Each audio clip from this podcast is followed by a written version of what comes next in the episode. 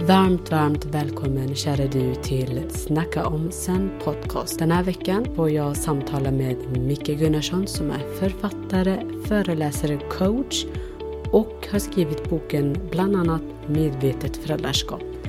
I det här samtalet pratar vi om livet högt och lågt, om allt mellan himmel och jord och går helt enkelt rakt ner i kaninhålet och verkligen pratar om de djupa frågorna som jag älskar att samtala om. Känn er som en fluga på väggen och hör när vi pratar om livet och allt däremellan. Välkommen till veckans avsnitt med Micke Gunnarsson.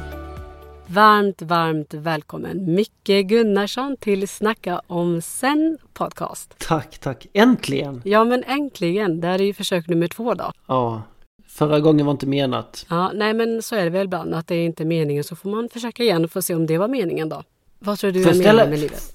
Ja, Nej men du, får ställa, innan du ställer, nu blir jag så här, får jag ställa en nyfiken? För, för de som inte lyssnar, för de som, de vet ju inte, men det var ju så att vi spelade ju in, vi satt ju och pratade i över en timme, mm. men så kom inte det med, nej, inspelningen. nej. Nej, det är därför vi sitter, det var därför vi säger försök nummer två. Men innan, jag bara är jättenyfiken på dig. Hur, hur, hur mådde du efter det? Alltså vad hände i ditt system efter vi har suttit och snackat en hel timme och så bara säger vi, nej, inget kom med. Fick du kämpa mycket med dig där? Innan du släppte taget om... Alltså inte jättemycket tror jag, men eh, det, det var ju lite surt kände jag. Lite efteråt så bara, mm. ja ja. Ja, Men jag ja, tycker det... ja, hur kändes det för dig? Nej men jag, jag också, jag blev så himla glad att jag kommit till en plats i mig själv där jag har väldigt, väldigt lätt för att acceptera det som är. Mm. Att hela, he- snabbt gå in i att det finns en mening med, med det som sker. Och just på din fråga, vad är meningen med livet liksom? Om man nu skulle ta... Så en, en, en, en viktig... En viktig plats för mig att komma till för att kunna uppleva mening i livet är just att släppa taget om saker. Som inte blir som man har tänkt sig. Att inte ha för mycket förväntningar, att inte ha för mycket tankar och idéer om hur saker ska vara eller borde vara. Utan här och nu. För det är nu livet är. Så att ju mer jag kan vara närvarande här och nu och ha tillit till att det är exakt så som det ska. Då kan jag också skapa bättre förutsättningar för mig själv att verkligen känna meningen med livet. För livet pågår bara nu.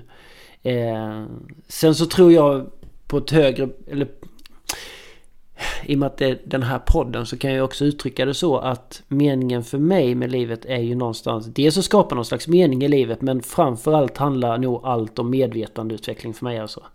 Både för min egen del, att bli mer medveten och försöka förstå vad är det livet har för plan för mig och att följa den. Men också förstå att jag är någon slags indrivare eller vad ska man säga erfarenhetsinsamlare till ett högre medvetande. Nu är nu, vi börjar djupt med en gång. Ja hör men det. vi börjar starkt, vi lägger ribban där tycker jag. Men att det där, det, det är i alla fall nog det svaret jag ger idag på en sån fråga. Vad är meningen med livet? Jag hade säkert inte gjort det för några år sedan. Det är inte säkert jag gör det om fem år heller. Men, men idag så är det det svaret som jag tror är mest sant för mig. Mm. Och jag tänker ju att syftet är, eller meningen med livet är ju organiskt då, att det kan skifta från år till år, dag till dag till och med. Mm. För mig handlar det också om att meningen med livet, att komma till ett skifte i sig själv där det inte handlar så mycket om vad ska jag säga, att jag ska skapa mening i livet utan låta livet skapa mening genom mig. Och det kanske låter väldigt konstigt men för mig är det en stor skillnad att mer bli levd. Att, att få väck så mycket som möjligt av mig själv, mina idéer, mitt ego, mina programmeringar, mina rädslor, mina tankar och känslor. Alltså försöka ehm, Skala av, tänker jag. Ja, skala av och göra mig mer möjlig för att livet ska kunna ha kul med mig. Så att jag bara, att jag mer får följa med. Eh, Så det inte blir sån stor kamp eller till och med kanske där jag går emot livet till och med. Där jag, mina rädslor eller vad det nu kan vara som gör att jag kanske till och med gör våld på mig själv eller går emot mina värderingar och sanningar och sådär. Mm. Så ja, så Mm. där tror jag landade in lite med just de tankarna om mening med livet. Mm, det var fint. Mm. Ja, fint svar. Mm. Hur ser det ut för dig då? Vad, vad tänker du? Vad tänker du på en sån Ja, jag, jag, fråga själv? Det är ju en jättestor fråga. Ehm, Mm. Men också, alltså det är ju en fråga som jag har ställt mig rätt ofta. eh, i, alltså i så många år. Eh, och jag vet nog inte riktigt själv svaret på det än idag. Eftersom att det är organiskt. Men jag har fått utvecklas en hel del med den frågan. Alltså att ena, först så trodde jag väl att ja, det är väl eh, syftet är statiskt och det är, finns bara ett enda syfte och det är där man ska följa hardcore och sen ja. Men eh, mm. nej, det, det tror jag inte längre. Utan jag tror att man kan nog ha flera olika syften och att mm. det kan skifta allt eftersom att jag skiftar. Någonstans där tror jag idag, skulle jag mm. sagt idag. Men det kommer säkert ändras. Eh, bara om några dagar eller om något år. mm. men, jag, men jag tycker också att för mig, jag tycker också något som har hänt bara de senaste åren att eh, Alltså att, att det blir mer min, min grad om, om, om jag mer och mer... Detta låter jättekonstigt kanske men för mig har det varit så att, att lämna över sig till livet. Att, mm. att mer, okej, okay, okej, okay, okej, okay, ta mig. Jag, jag är redo. För fasiken, jag hänger på. Hitta på det du ska, jag följer din plan. Och det handlar ju inte om att ge upp sig själv och sitta i soffan och vänta på att något ska hända. Tvärtom.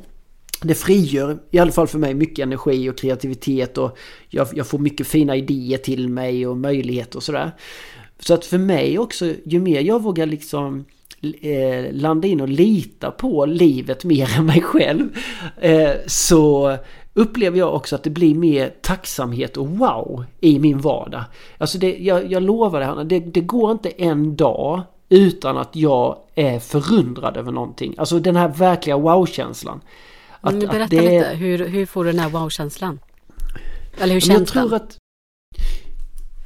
Ja, hur den tar sig uttryck i min mänskliga form är ju att jag känner väldigt mycket. Det kan komma tårar, det kan komma rysningar, det kan komma... Ja men wow, ungefär du vet som ett, ett barn som ser en fjäril för första gången och bara wow, alltså den här förundran av vardagsmagin. Att, att man ser bortom, man ser på ett djupare plan livet än bara livet självt. Du ser inte ett träd bara utan du du blir på ett mycket, mycket eh, närvarande och innerligt sätt när du börjar förstå att ett träd inte är ett träd. Utan det är bara ett ord vi har kommit på. Alltså det, vi har skapat någon, någon slags ljud som vi kallar träd och så säger vi att det är träd. Eh, eh, vi skulle lika väl kunna komma på att det heter kylskåpsaggregat. Hade vi varit tillräckligt många så hade vi sagt Wow vilket vackert kylskåpsaggregat liksom. Så att det är, vi, när man kommer till den platsen att man förstår att det jag ser är inte det som, det är inte det. Utan det är något, det är något du inte kan förklara. Du kan inte ens förstå hur ett träd sitter ihop i energi. Allt är bara samma energi. Och när, du börjar, när man börjar nå den platsen Alltså det är som ett helt skifte av ett helt annat liv för mig. Alltså jag, jag, kan gå på ICA och försätta mig i ett sånt tillstånd och i stort sett vara salig när jag går ut. För att jag har sett så mycket vackert. Jag har sett små händer, en litet barn som håller sin pappa, två äldre som går med en rullator och tittar på. Alltså det blir så mycket mer wow. Alltså man bara... Vardagsmagi och förundran. Men om man, nu, om man nu skulle vilja liksom uppleva eller leva ett sånt liv där man känner vardagsmagi varje dag. Mm. Hur, hur, hur, gör man det då tror du? Hur kommer man, till, tror... hur kommer man dit? Ja, men jag tror att förutsättningarna vill jag också då säga tror jag kan se lite annorlunda ut. Är man en småbarnsförälder med tre, tre små barn, får inte sova, en partner och man har... Alltså, där är det, där är det mycket... Där blir det mer en större utmaning att få känna förundran. Men samtidigt inte. Jag tänker att det är ju graden av närvaro här och nu och på något sätt försätta sig i tillstånd där inte allt för mycket tankar om framtid och dåtid och stör oss.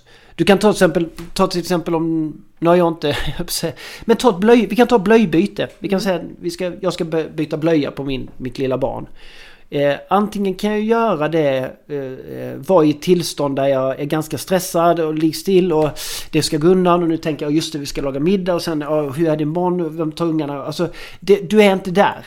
Du, mm. Din kropp utför ett blöjbyte men det är ingen kontakt. Du är inte i kontakt med barnet utan just där och då så behöver du bara byta blöjan. Och det är inget, jag säger inte att det är något fel i det men det är ett slags tillstånd.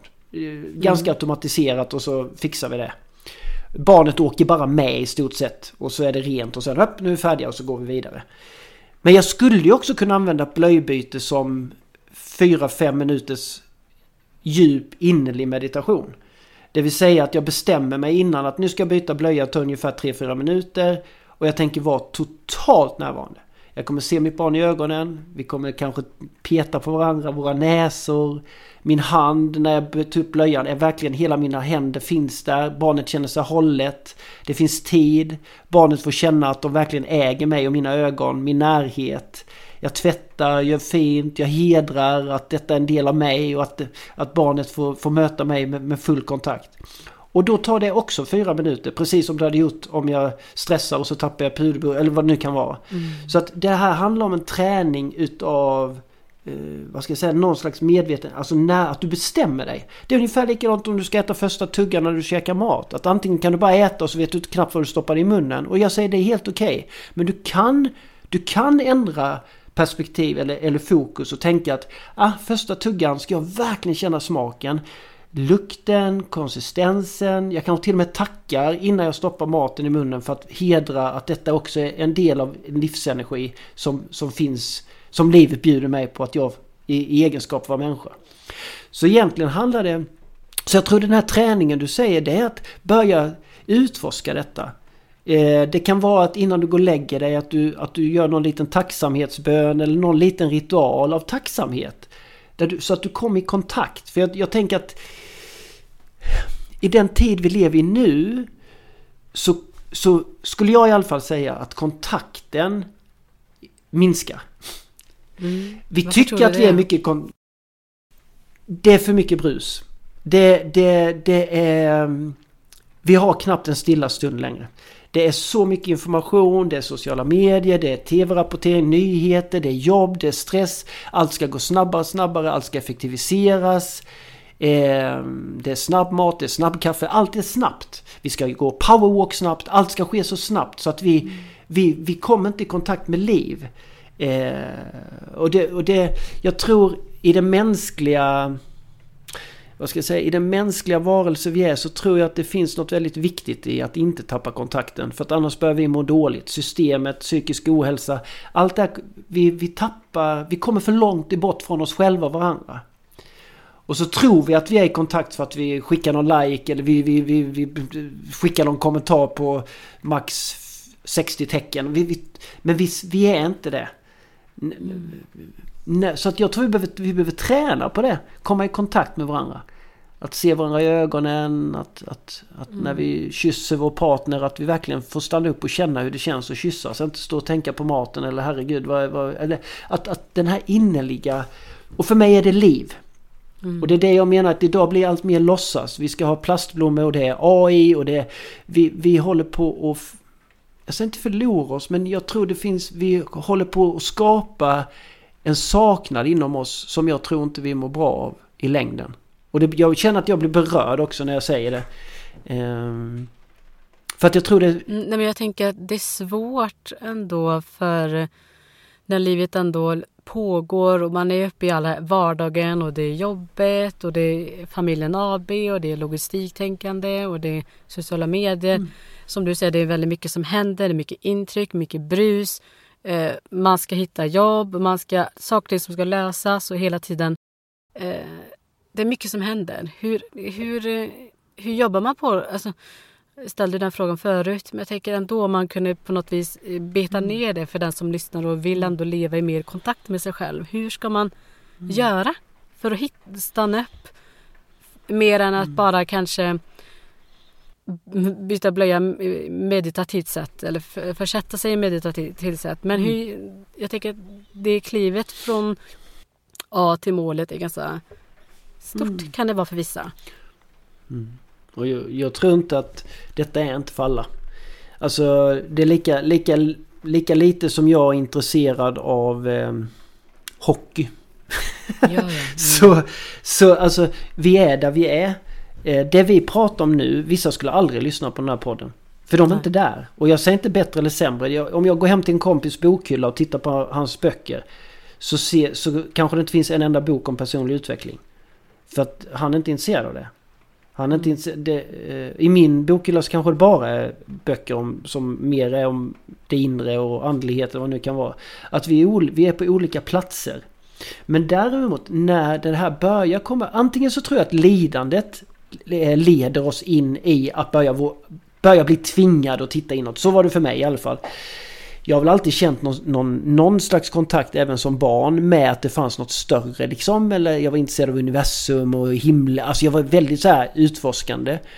Eh, men sen gjorde jag ju också den här resan liksom, ja men som du också är inne med, med barn och karriär och allt annat som blev viktigt och större altan och större bil och jag vet inte. Men i alla fall man behövde, man, man behövde gå igenom den processen med. Men där jag, där jag Däremot så drev den karriären då som många kanske applåderade mig kring att wow vad det går bra för dig. Jag lyckades, jag lyckades i ett system som inte var friskt och då blir man sjuk.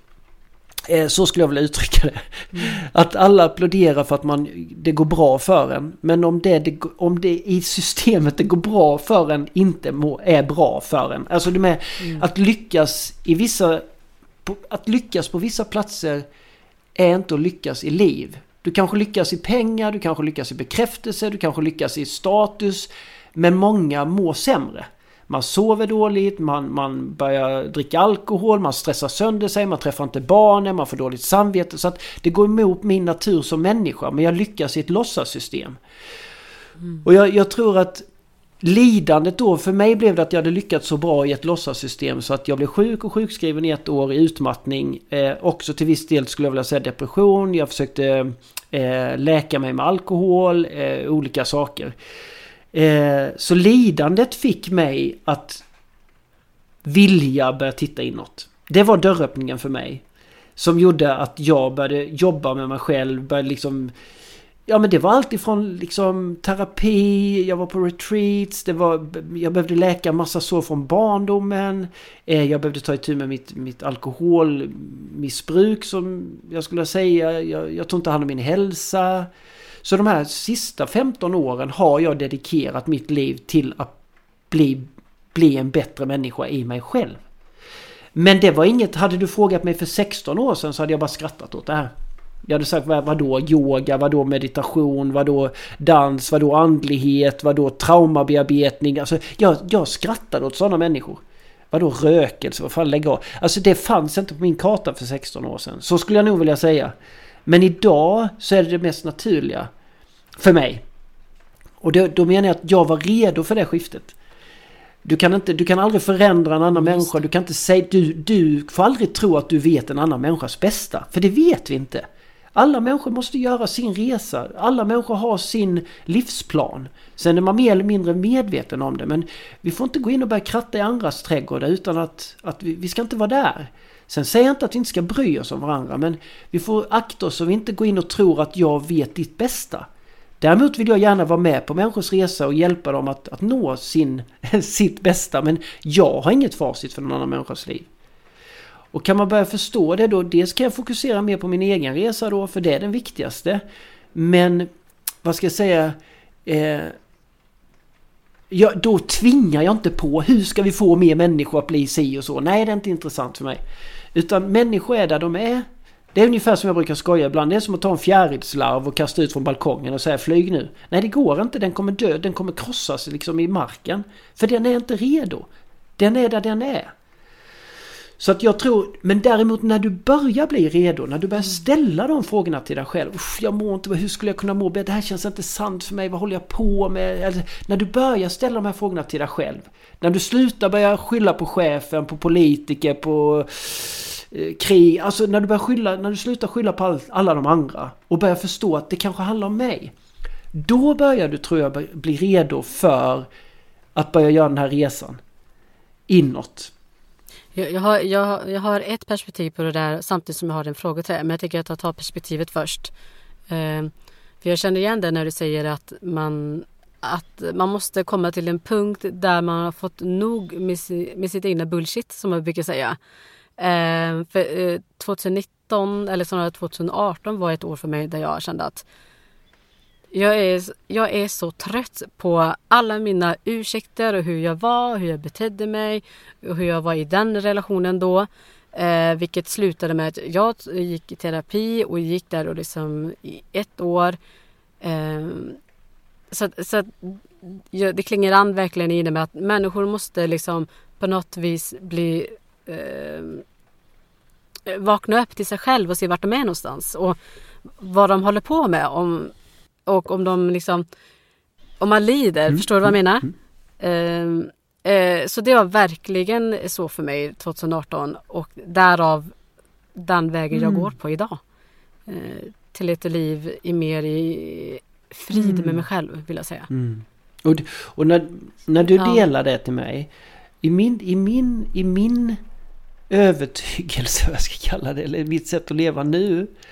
Så tänker jag att detta, han, detta, detta har också skett utan, utan din kontroll. Du tror att det handlar om dig. Och, och, vi tror det som människor att ja men för tre år sedan hände det eller jag säger så här för 15 år sedan då hamnade det i utmattning och allt det Det handlade inte så mycket om dig och mig utan det handlade också om en, en plan. Det, det, är en del av, en del av vår resa vi ska göra. Ja, plan. som vi självklart kopplar till oss själva såklart men och det i alla fall det som händer mig när jag tänker så att wow, vad, oj vad livet gav mig en spännande läxa. Att allt går enligt plan. Det gör också att det, det ger mig en större ro och frid även här och nu i det som händer i mitt liv nu. Att, att jag behöver inte, jag behöver inte... Ehm, det som, jag, jag kan tillåta mig att ligga lite mer på vattenytans utspänning och flyta lite trygg än att sprattla som en galen. Och hur ska det gå? Herregud vad händer? Om allting har ordnat sig så fantastiskt fram till nu med alla de hemskheter varit med om, alla de lärdomar, alla de fantastiska grejer varit med om. Om allt det har följt Alltså för någonstans har det ju gått som det ska, annars har inte du och jag suttit här nu. Och, och då tänker jag att det ger mig i alla fall en trygghet att ännu mer våga leva sant i mig själv. En, våga dansa ännu mer, våga lägga ut ännu mer, våga skriva ännu mer texter. Våga vara mer av den jag är. För att jag är inte så rädd. Jag är inte så rädd utifrån åh vad ska andra tycka eller hur ska det gå utan att, att, att inte står i vägen. Så att eh, det, det, du, det du beskriver där, att du också har varit på en sån liksom... När du, när du inte orkade skylla på alla andra, när, då var du redo. Då har livet sett till att nu nu är det dags för dig att ta nästa steg. Nu! Och jag, jag, oh, jag tycker det är så, bara där kan jag känna förundran i mig själv att wow! Wow vad livet är smart ordnat alltså. Wow! Och detta gäller ju all, allt levande. Det är inte bara du och jag utan alla människor, alla växter, alla djur. Wow! Vilken, alltså vilket... Men jag tänker att vissa, vissa människor hamnar ju aldrig där riktigt som du säger. Alltså vi vandrar olika eh, vägar, stigar. Um, men vissa hamnar ju aldrig i ett, i ett tillst, alltså i en, att bli mer medvetna om sig själv.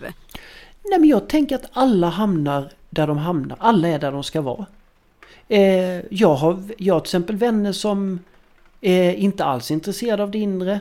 Eh, vänner som jobbar helt annorlunda mot mig. Som, som i min ålder som, som mer tänker på pension, vill ha ett fast jobb, vill, vill, vill, vill att människor ska säga till om vad de ska göra. Eh, Eh, som är väldigt olik mig. Men det är ju deras livsresa. Annars blir det konstigt om jag tror att min livsresa är mer rätt än någon annans. Liksom. Utan någon, jobb, någon är där och någon är där. Vi behövs allihopa. Det är också väldigt fiffigt konstruerat. Sen tror jag också i och för sig på flera liv. Alltså jag tror ju inte att... Jag tror också att Eh, vi, vi, vi, vi går så många lopp, alltså vi, vi är på så många träningsresor. Vilket också tror jag gör att det finns äldre och yngre själar. Att vissa, vi, vi går alla åt samma, medvetandet går åt samma håll.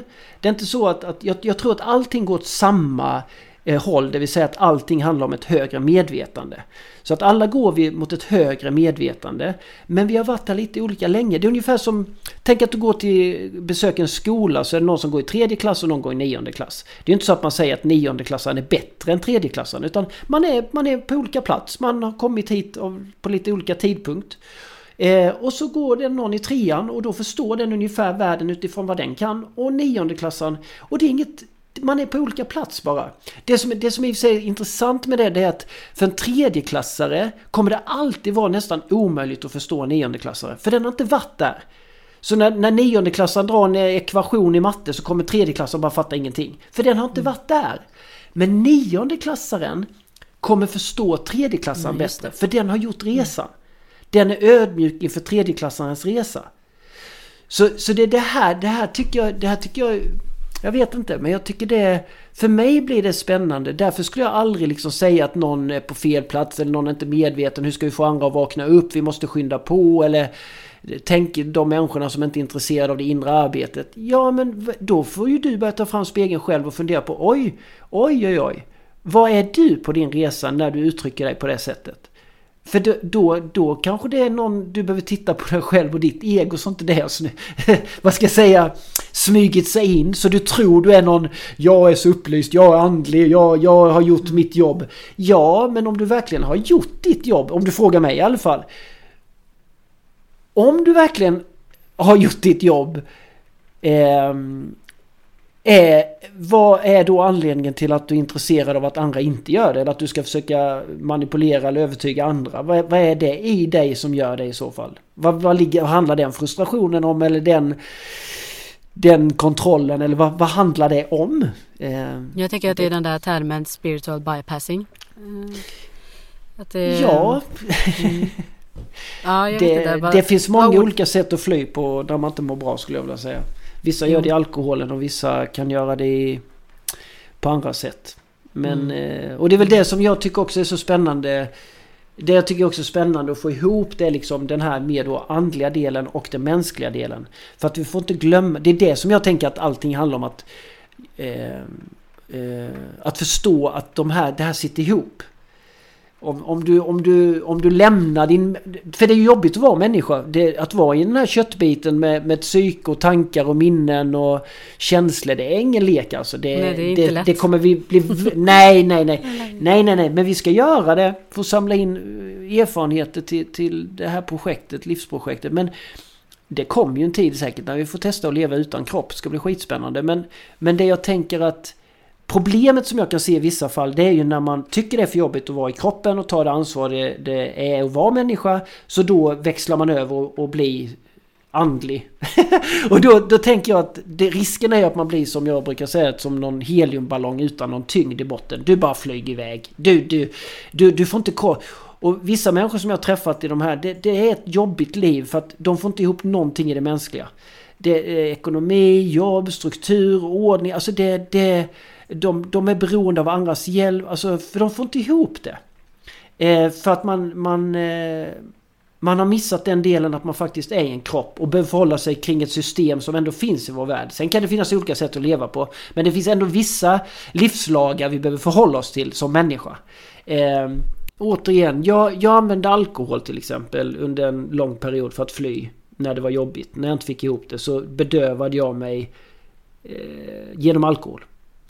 Eh, och jag tänker att det finns olika sätt att bedöva sig. Man kan med mat, med droger, med sex. Det finns många olika sätt att fly när man inte orkar gå in. Och jag tror att även den andliga resan alltså kan vara också en flykt.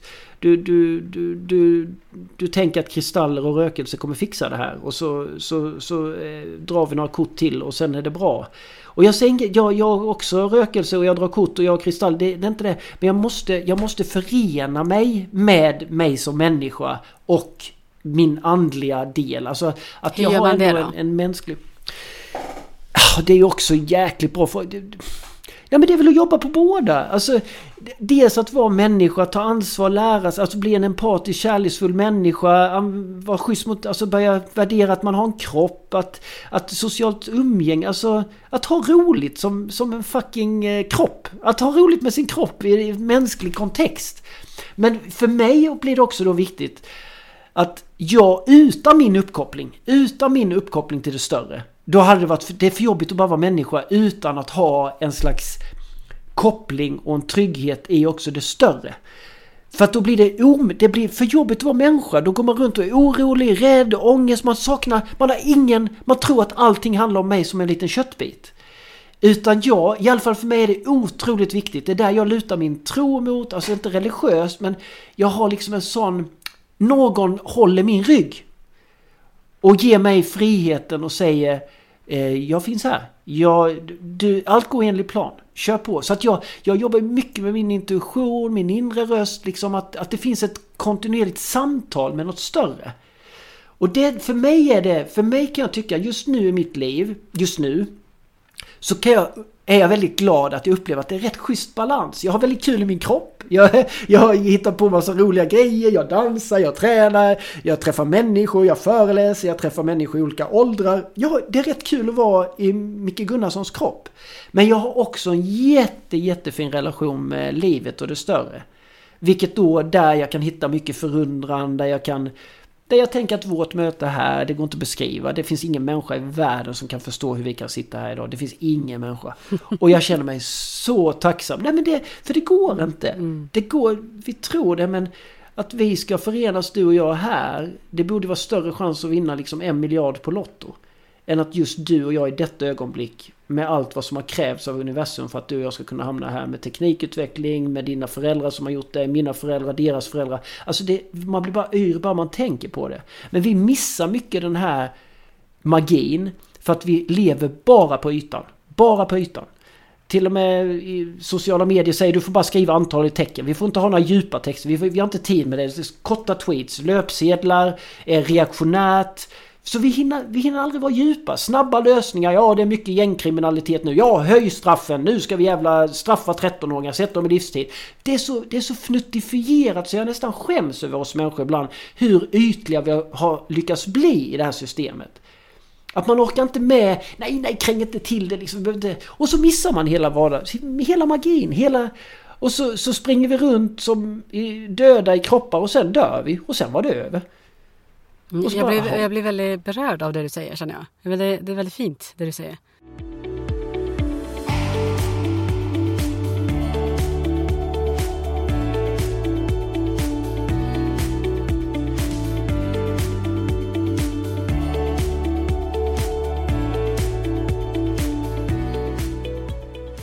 Så här liksom, jag, jag, när jag jobbade inom konsultbranschen eller så här business och investeringar där i 2000-talet. Då hade vi någon ordförande som hela tiden sa det. Tid är pengar. Och man, man till och med skulle kunna räkna ut när man satt och sket på toaletten. Hur ska ni ta in det, räkna hem den tiden man är på toaletten? Man bara, och man gick ju på det! Man tänkte tid är, tid är pengar. Man kunde göra sig ovän med människor om man fick 300 mindre i månadslön för att man hade börjat värdera sig med pengar. Jag är, värdet är min, mina pengar, min, min klocka. Alltså man var så lost. Eh, och så började man inse, nej men tid är ju inte pengar, tid är ju liv. Tid är liv. Det, det, det är det det handlar om. Hur jag upplever det här ögonblicket med dig. Det, det, det, det är grejen. Inte, inte liksom när vi börjar, när man börjar liksom tänka att pengar, eller som någon också säger, jag har inte tid, jag har aldrig tid. Det är ju också bullshit. Alltså, vad menar vi med det egentligen?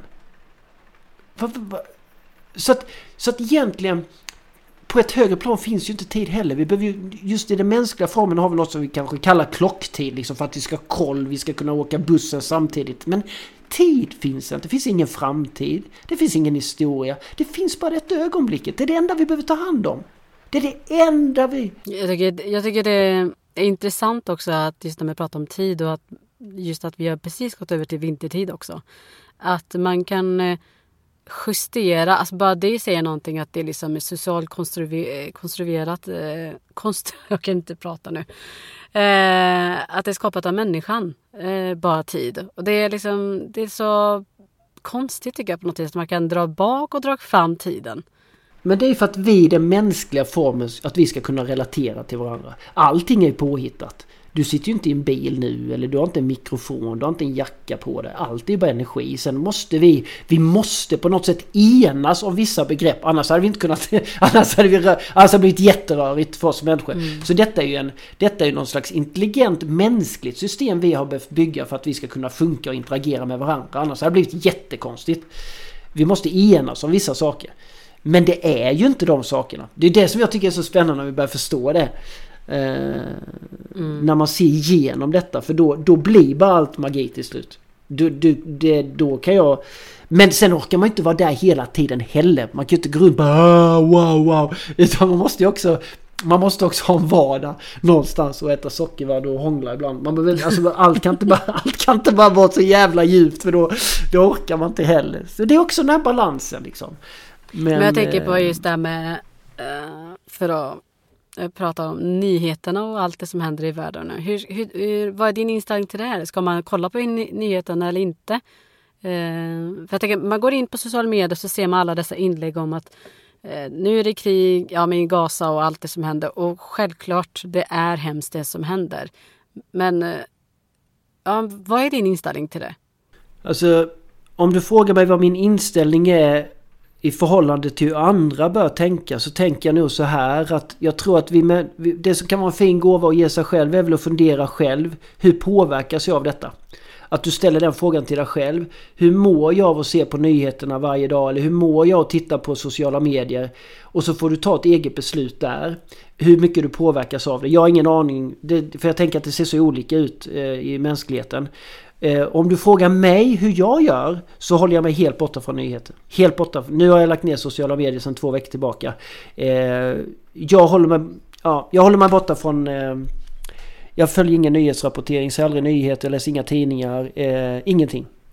För att det påverkar dig dåligt? Eller Nej, jag har inte tid. Alltså jag, jag vet ju att... Jag vet ju att vi människor i stort hur, alltså vi har inte kommit så långt i vår medvetandeutveckling så att det finns mycket galenskap i världen liksom. Och jag vet också att det är bara två generationer tillbaka skulle jag väl kunna säga, eller en generation eller två generationer tillbaka, där vi överhuvudtaget har pratat om personlig utveckling. Eh, traumabearbetning, läkning. Alltså min farfar, det fanns ju inte på kartan. Alltså de visste ju inte vad det var. Alltså man gick ju inte till en psykolog eller och då innebär det också så att jag vet att det är flera tusentals år med oläkta trauman i människor. Det är inte många år sedan vi slog barn för att vi tyckte det var bra. Det var inget konstigt utan det trodde vi på var bra. Alltså, alltså har vi traumatiserat flera generationer bakåt. Eh, man slog sina fruar. Alltså det har pågått en massa elände som har skapat så mycket lidande i människor som aldrig har blivit bearbetat. Och det vi ser i världen idag kring de idéer, religioner, alltså saker som där vi är beredda att förgöra människor, eliminera människor, skapa ett helvete för andra människor, förgripa oss på människor, döda barn. Det är för mig ett så tydligt uttryck av icke läkt trauman i, i mänskligheten. Så detta vet jag. Jag vet att detta pågår. Och det är klart att, det är klart att jag inte är helt omedveten vad som händer i Gaza. Det är klart att jag vet, man kommer inte undan. Men det räcker för mig. Sen måste jag ta beslutet. Vad är det vackraste, bästa jag kan göra för att vara med i en förändring av detta? Och lägga all min energi och fokus på det. All, allt jag har. Så att jag själv gör mig så mycket det bara går till den människa jag vill se. Alltså så som jag vill att världen ska se ut. Att jag själv blir mer och mer den människan. Om jag lägger tid på dagarna genom att bli rädd, genom att bli hatisk, genom att bli förbannad, genom att bli ledsen, genom att bli frustrerad, genom att bli stressad, eh, genom att bli ännu mer otrygg. Vad ska världen, hur ska det gå? Tänk om de kommer hit? Tänk vad la la la la la Då kommer inte jag agera utifrån den världen jag vill se. Utan jag, vill bara, jag kommer bara spä på med det vi ser idag. Jag kommer bara skapa ännu mer krig. För inget krig kan existera utan inbördeskrig i oss själva. Så om jag börjar ställa till ännu mer inbördeskrig i mig så kommer jag skapa ännu mer krig i det yttre. Det är i alla fall helt klart min övertygelse. Så det jag behöver fundera på, okej okay, jag vet att det är hemskheter som händer i mänskligheten. Hur kan jag fylla mig med kärlek? Hur kan jag gå i kärlek? Hur kan jag inspirera? Hur kan jag... Så att jag tar hand om mig. Och jag vet att många människor kanske känner att det är, det att det är att svika, att man, man måste ändå tänka på barnen, man måste, man måste in i det här. Men jag tänker att det, det, kan, det gör vi. Du, du, det är lugnt. Det, vi kan känna empati. Men spä inte på graden av rädsla och otrygghet. För det är det som skapar det vi ser idag. Så att... Det, det, eh, och, det, och det är ju så här, och jag vill bara ge detta perspektivet också. Det känns jättefint om jag kan få göra det för att mm. Detta är också lite mer komplexare i alla fall om du frågar mig. För att vi har också byggt upp det här systemet som jag sa till dig innan som drivs mycket av pengar, karriär. Ett system som egentligen inte är för människans bästa utan för kapitalet och egots bästa. Som ofta gör oss människor sjuka och gör oss att vi inte lever, vi stressar sönder oss. Och detta går ner i åldrarna som vi ser nu också. Helt otroligt. Men vi har byggt ett system där vi tror mer på pengarna än livet. Och för att det ska funka då måste vi ha konsumtion. Vi måste alltså konsumera. Vi måste, vi måste Eh, för att den här maskinen ska funka så måste vi liksom konsumera eh, grejer, vi måste sälja vapen, vi måste... Alltså för att allting handlar om mer pengar. För en, för en liten, liten grupp människor. Klyftorna ökar så många, många mår sämre och sämre och sämre. Det är därför vi har också de här spänningarna i världen som vi ser. Men då måste jag också förstå så här, för att den här idén om kapital och konsumtion ska funka så måste vi människor vara otrygga. Vi måste vara rädda. För när vi är otrygga och rädda då kommer vi söka lyckan utanför oss själva. Och då funkar konsumtionen perfekt. Då behöver vi ha lite större hus som jag sa innan, lite större altan. Vi behöver, vi, för att vi tror att lyckan ligger utanför oss själva. Så vi gör inget inre arbete. Eh, det är helt otroligt egentligen att vi inte har mer av det i skolan till exempel. När vi ändå har sagt enligt svensk lag att vi ska jädra ha ungarna i 16 år enligt lag i ett system. Att vi inte jobbar mer med det inre. Det är helt, helt otroligt. Helt sjukt egentligen. Vi borde ha en, vi borde ha en allmän värnplikt ett år. Eh, där vi gör en inre värnplikt. Alltså där vi, där vi skapar fred i oss själva, eh, läker, får samtal. Mm. Skulle, skulle alla människor kunna få gå igenom en sån grej under ett år och läka så och förstå sig själva bättre. Vi hade fått en helt annan värld. Där meditation skulle vara ett dagligt inslag. Vi hade lugnat ner systemet på ett helt annat sätt. Men problemet då är att då är risken att vi människor skulle börja bli mer trygga Började ställa mer komplexa och mer existentiella frågor till oss. Och då hade många, många fler börjat bullshitta det här systemet vi har byggt upp nu. Där få människor ska ha mycket, där det är kapitalet som är Gud. Och det gillar inte det här systemet. det, då rasar, det, det funkar liksom inte. Så allt det här som sprids Tittar du nyhetsrapporteringen nu och jämför den bara för tio år sedan så rapporterar vi så mycket mer hemskheter, så mycket mer burleska grejer. De här burleska grejerna som vi ser, de fanns även för 10 år sedan, för 50 år sedan. Men någonstans också vår ribba av vad som är okej okay förskjutits.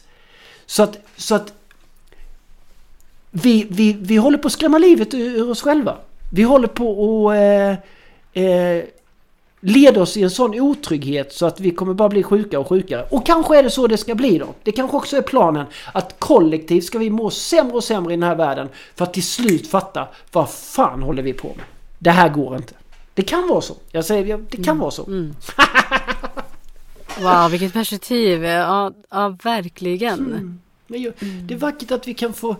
När du har den här podden och vi kan ha de här... Alltså, det finns ju sällan vi kommer inte till de här tankarna när vi sitter på med polare eller festen eller utan blir ja det är för jävligt, det jävla kreatur som de håller på. Och sen är det bra, ja de borde jävla skjuta, bränn i hela. Alltså vi är så lost.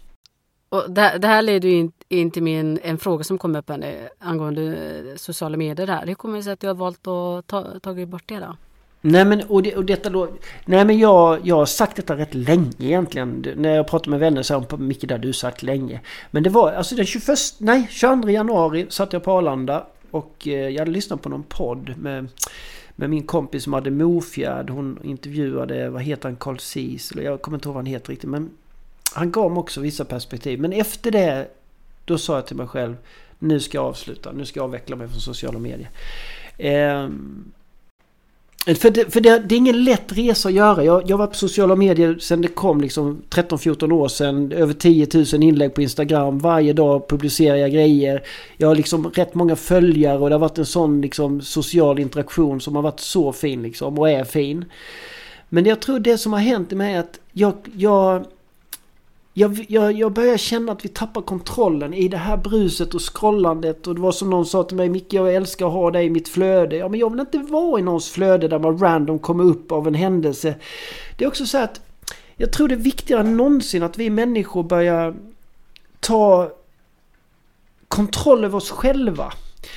Att jag, så att jag vet att när jag går och kissar så går jag och kissar. När jag äter så äter jag. När jag pratar med min granne så pratar jag med min granne. Att det finns en, en riktning i mig. En, en, en disciplin att, så jag vet vad jag gör.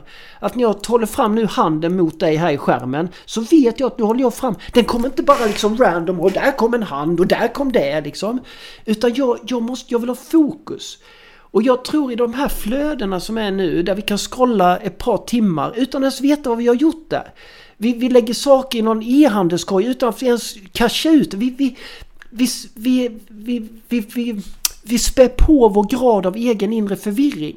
Och frågar någon liksom vad är det, vad är det du följer? Jag, vet, jag, bara, jag bara scrollar lite, jag behöver bara scrolla.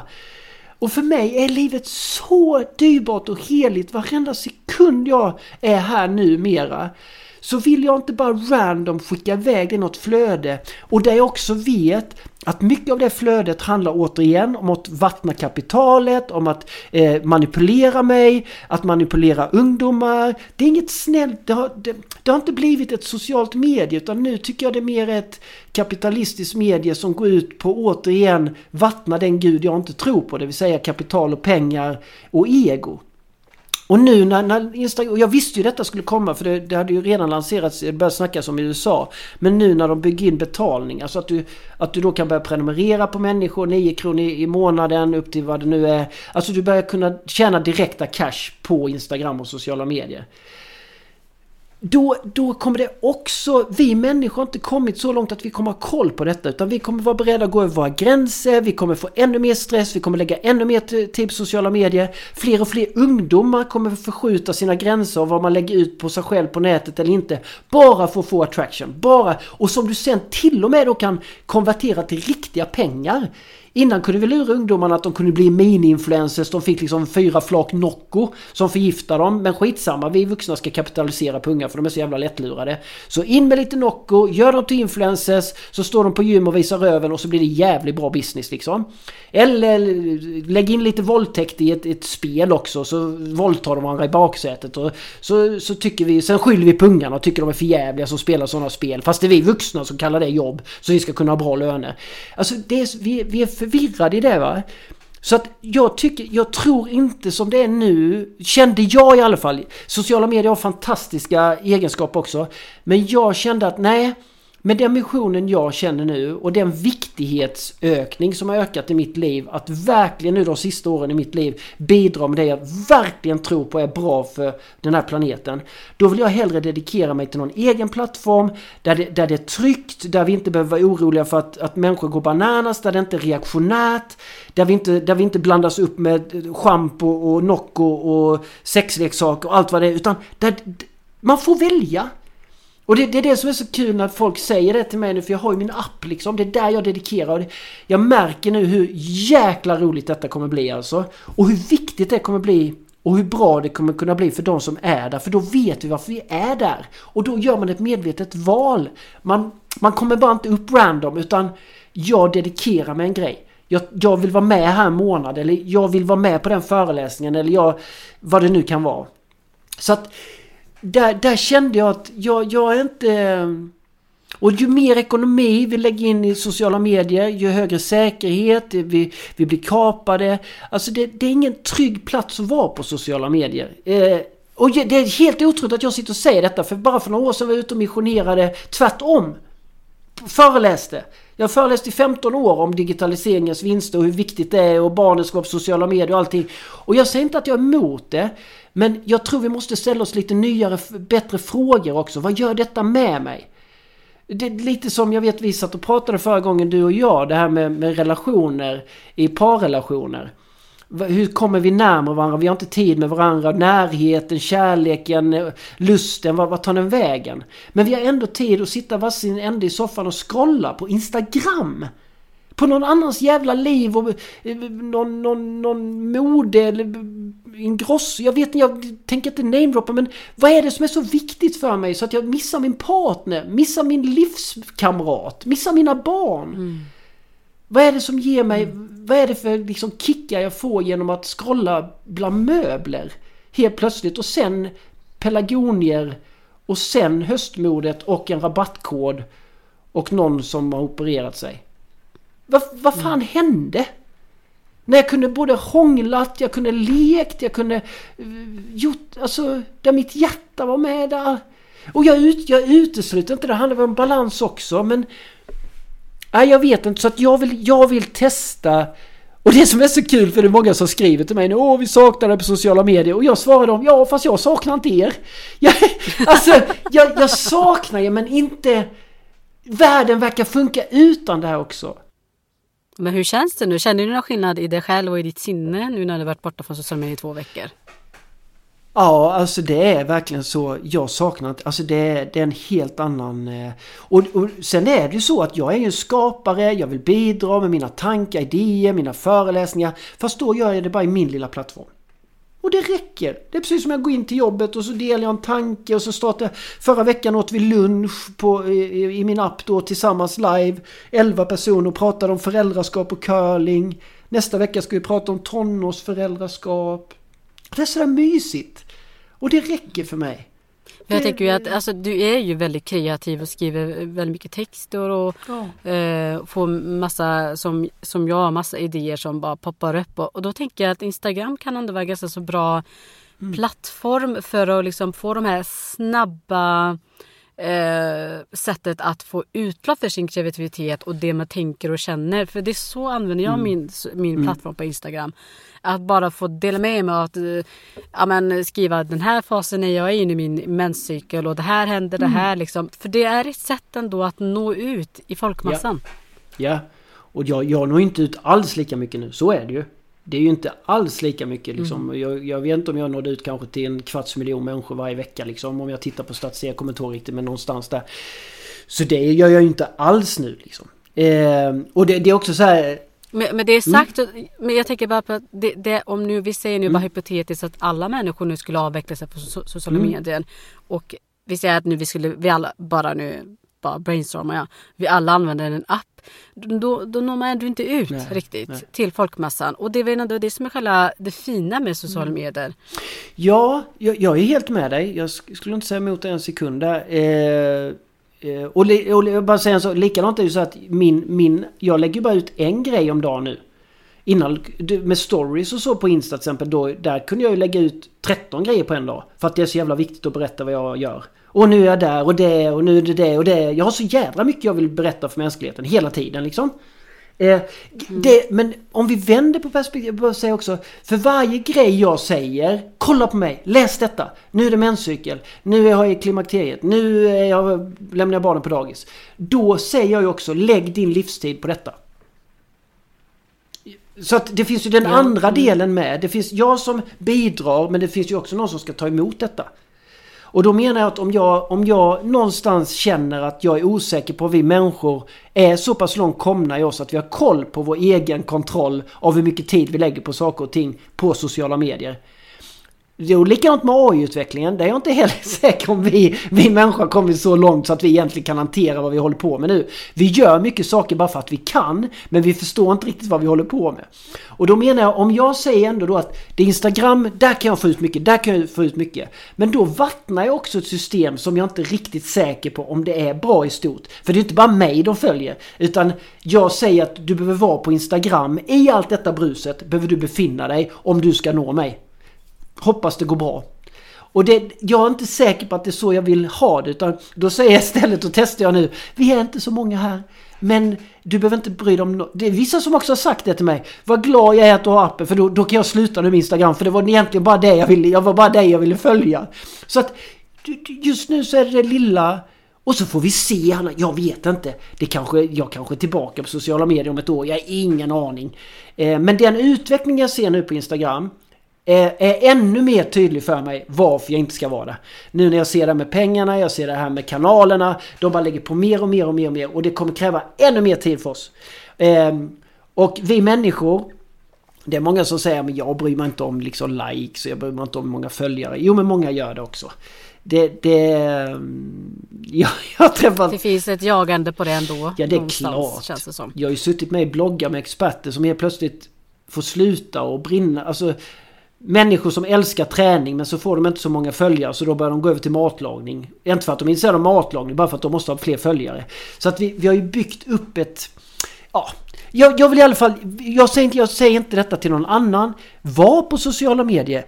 Gör saker som ni mår bra av.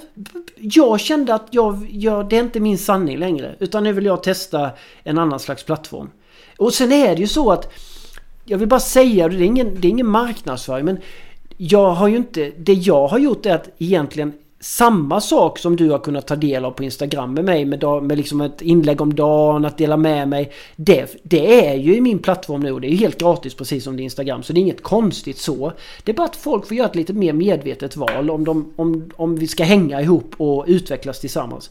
För jag tror också, ska vi, ska vi våga ta de här stegen i oss själva, då måste vi vara i ett tryggt space. Och det är det jag försöker skapa så, att, så att människor kan känna sig trygga och våga, våga ha de här samtalen vi behöver mm. ha idag. Som kanske är lite djupare, lite sårbarare. Det går inte att ha på sociala medier.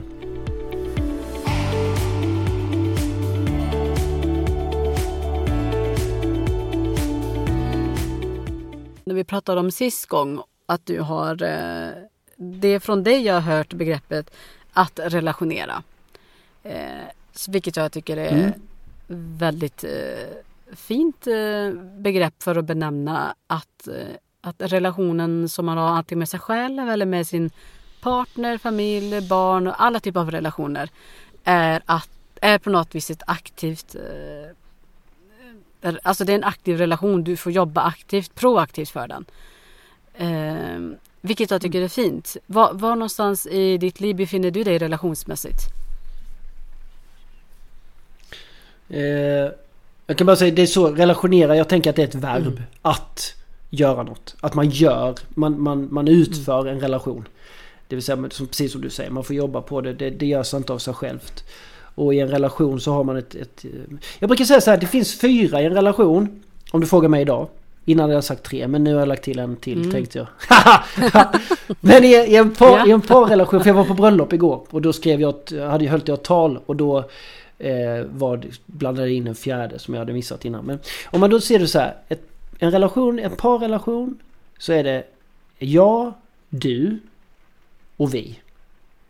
Och vi tar vi en gemensam vårdnad över som ska vara lika stor. Men, och sen har vi en fjärde, en fjärde partner och det är den större kraften. Alltså det är den större. Det finns något utanför relationen som vi också kan vila i. Och då skulle jag vilja kalla det uppkoppling eller vad vi nu ska säga. Att, att det finns en större mening också att man har träffats. Så att det finns en väldigt spännande resa, en livsresa att göra en relation med tillsammans. Så jag tycker det finns fyra parter i en relation. Eh, men, men jag och du är viktig, att vi måste utveckla, alltså att, att relationen som jag ser är ett, ett träningsläger med sparring, där man har varandra som sparringpartner för att egentligen jobba med sin egna medvetandeutveckling och den gemensamma utvecklingen. Och då den högre kraften som vi också då kan dra nytta av. Där det finns massa wow och coola grejer. Eh, och att man då gemensamt ansvarar för viet. Jag har träffat alldeles för många par där, som jag coachar, eller till och med individuella personer som skulle vilja ha med sin partner, men där partnern säger nej det där får du ta själv för det blandar inte i mig i det. Nej, men då tänker jag, det är ju synd. För att vi, vi är, ja, Mm. Så, så, så, länge vi är två så finns det inte längre mitt och ditt problem. Utan det är ett gemensamt problem för vi berörs båda två av det. Så man kan inte komma så lätt undan och säga ja, då får du jobba på det. Utan vi måste ha en gemensam omsorg kring viet. Och inte glömma bort att vi spelar i samma lag i en relation. Vi är inte du mot mig. Vi är inte, vi är inte ett borta och ett hemmalag. Utan vi är på samma planhalva. Sen kan vi behöva träna där och springa lite bättre på kanten eller göra en bättre passning eller vad det nu kan vara. Men vi spelar i samma lag. Eh, om du frågar mig var jag befinner mig i relation just nu så den, den, den i och med att jag är singel just nu så eh, utforskar jag ett jättefin relation med mig själv. Eh, att, att bli mer trygg i mig själv, växa upp mer i mig själv, förstå mer mig själv, dra nytta av alla de erfarenheter jag haft i mina tidiga få men längre relationer. Eh, jag också just nu den viktigaste relationen för mig som jag jobbar på är min uppkoppling. Alltså det vill säga min relation till livet. Att, eh, att, att jobba på den, den relationen. Och också utforska vad är relation? Vad, alltså det är också så här, har man varit som jag då i 33 år i en relation och en kortare efter. Men, men om man tittar i alla fall 33 års relation. Då och du har varit där egentligen sen barn. Jag var 19 år, jag var barn när jag gick in i relation, jag var barn när jag fick egna barn och så vidare. Så att då är ju det, det, det det akvariet man har simmat i och du vet inte så mycket mer. Du bygger hela din värld och normer kring just den, hur det är. så att för mig mm. finns det också något väldigt mm. spännande nu på den mer fria platsen jag är på. Jag har inga barn att ta hand om, de är utflugna. Eh, jag har bara mig själv, jag har jag gör ganska mycket vad jag vill på mitt jobb, liksom jag skapar där i mitt egna företag. Så för mig är det också ett utforskande. Vad är, vad, vill, vad är en relation för mig? Vad är, vad är nästa kärleksrelation för mig? Eh, så man inte bara använder same, same procedures last life. utan börjar titta, vad är viktigt för mig? Vad är viktigt för mig i mig själv inför om jag ska in i någon ny relation? Vem vill jag kunna vara där? Ehm, så att det, det här, jag är på en jättespännande resa just nu på temat relation. Ehm, jätteöppen och nyfiken är jag och ehm, ja det känns fint. Eh, och sen jag säger som allt annat när man jobbar på saker och ting. Ingenting kommer av sig självt utan ofta har det varit också eh, vad ska jag säga, ett resultat också av mycket lidande, mycket sorg, mycket hjärtkrossning, mycket svårigheter. Men som också... Det var en som gav mig en låt idag som, som med, vad heter han, Krunegård? Jag kommer inte ihåg vad han artisten heter. Men jag, ja, Marcus ja, tack. Krunegård. Han har skrivit en låt tror jag som hette typ Askan är den bästa jorden.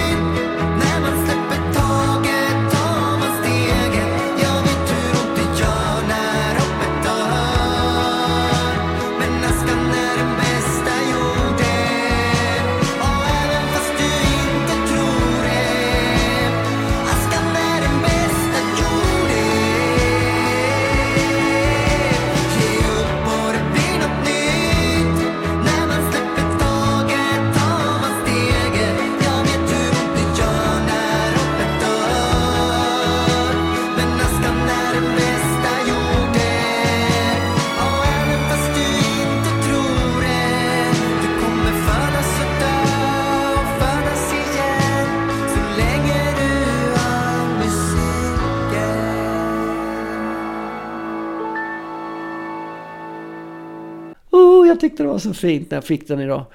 För att det är mycket som har brunnit ner i mitt liv. Som jag aldrig trodde skulle brinna ner. Men som med lite tid och perspektiv har visat sig vara en vacker jord för mig vidare. Eh, och det är inte lätt att se det när det brinner. Fy fan, det är hemskt. Men att väl komma till en plats att det här måste brinna ner. Det här måste brinna ner. För här finns inget liv kvar. Här gör det för ont. Här funkar det inte. Vi har blivit för olika. Vi har vuxit ifrån varandra. Eller vad det nu kan vara.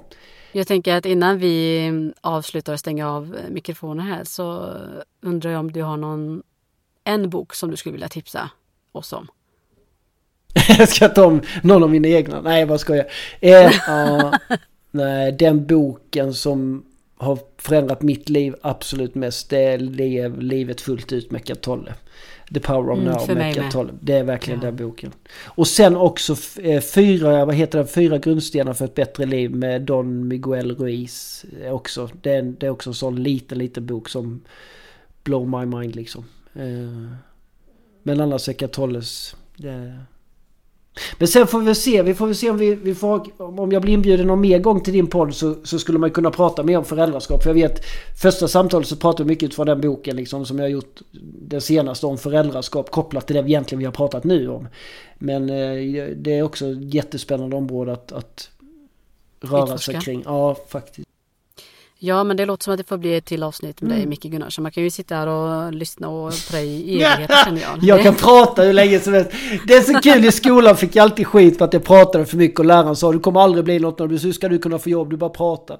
Och sen idag är det, idag är det det jag lever på, åka runt och prata. Det skulle jag vilja säga. inte det rätt häftigt ändå? Jo, det är jättehäftigt. Tack Micke Gunnarsson för att du ville vara med Mm. och samtala med mig. Tusen tack för att jag fick möjligheten. Tack, tack.